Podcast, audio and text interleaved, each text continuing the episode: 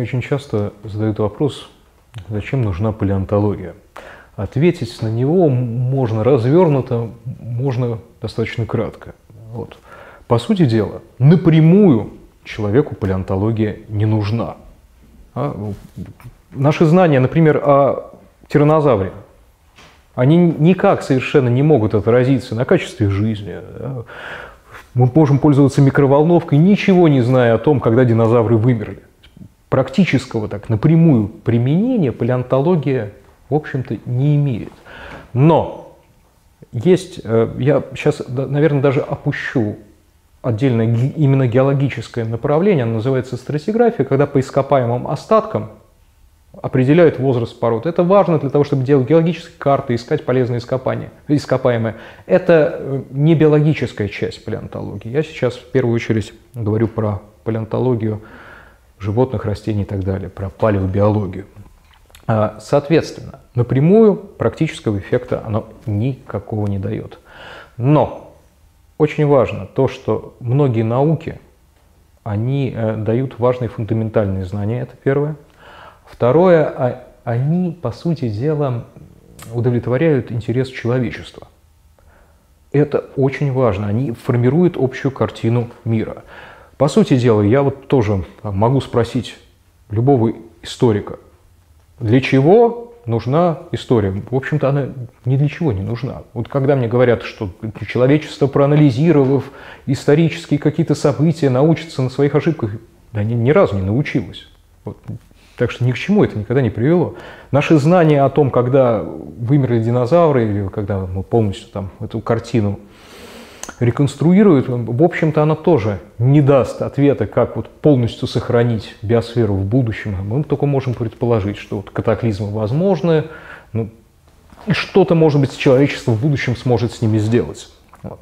Но палеонтология очень важна э, не только для такой построения общей картины ми- мира, она важна как фундамент э, для биологии в целом. Мы знаем, что одним из таких кирпичей, или даже не кирпичей, а целый, наверное, фундамент современной биологии – это эволюционное учение.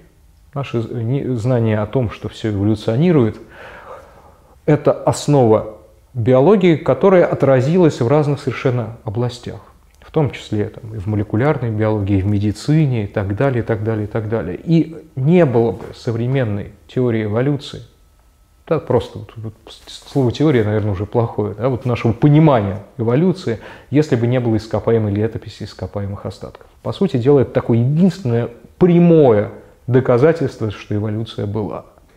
А это очень важно для вообще формирования биологии как науки, да, что вот биосфера менялась, как она менялась. Кроме этого, э, действительно можно использовать палеонтологическую летопись, когда мы спрашиваем э, себя, а вот когда появились те или иные э, приспособления у животных и растений? А? Вот когда появились, например, перья? Мы можем посмотреть палеонтологическую летопись и ответить на вопрос. Когда там амфибии научились, э, некоторые, по крайней мере, регенерировать свои отрезанные конечности, тоже можем сказать, что, например, это вот в палеозойскую эру произошло еще вот форм, которые предковые для современных. Мы можем так вот расставить э, все по своим временным местам. Вот этим занимается палеонтология. Опять же, это не практический выход, но это структурирование наших биологических знаний.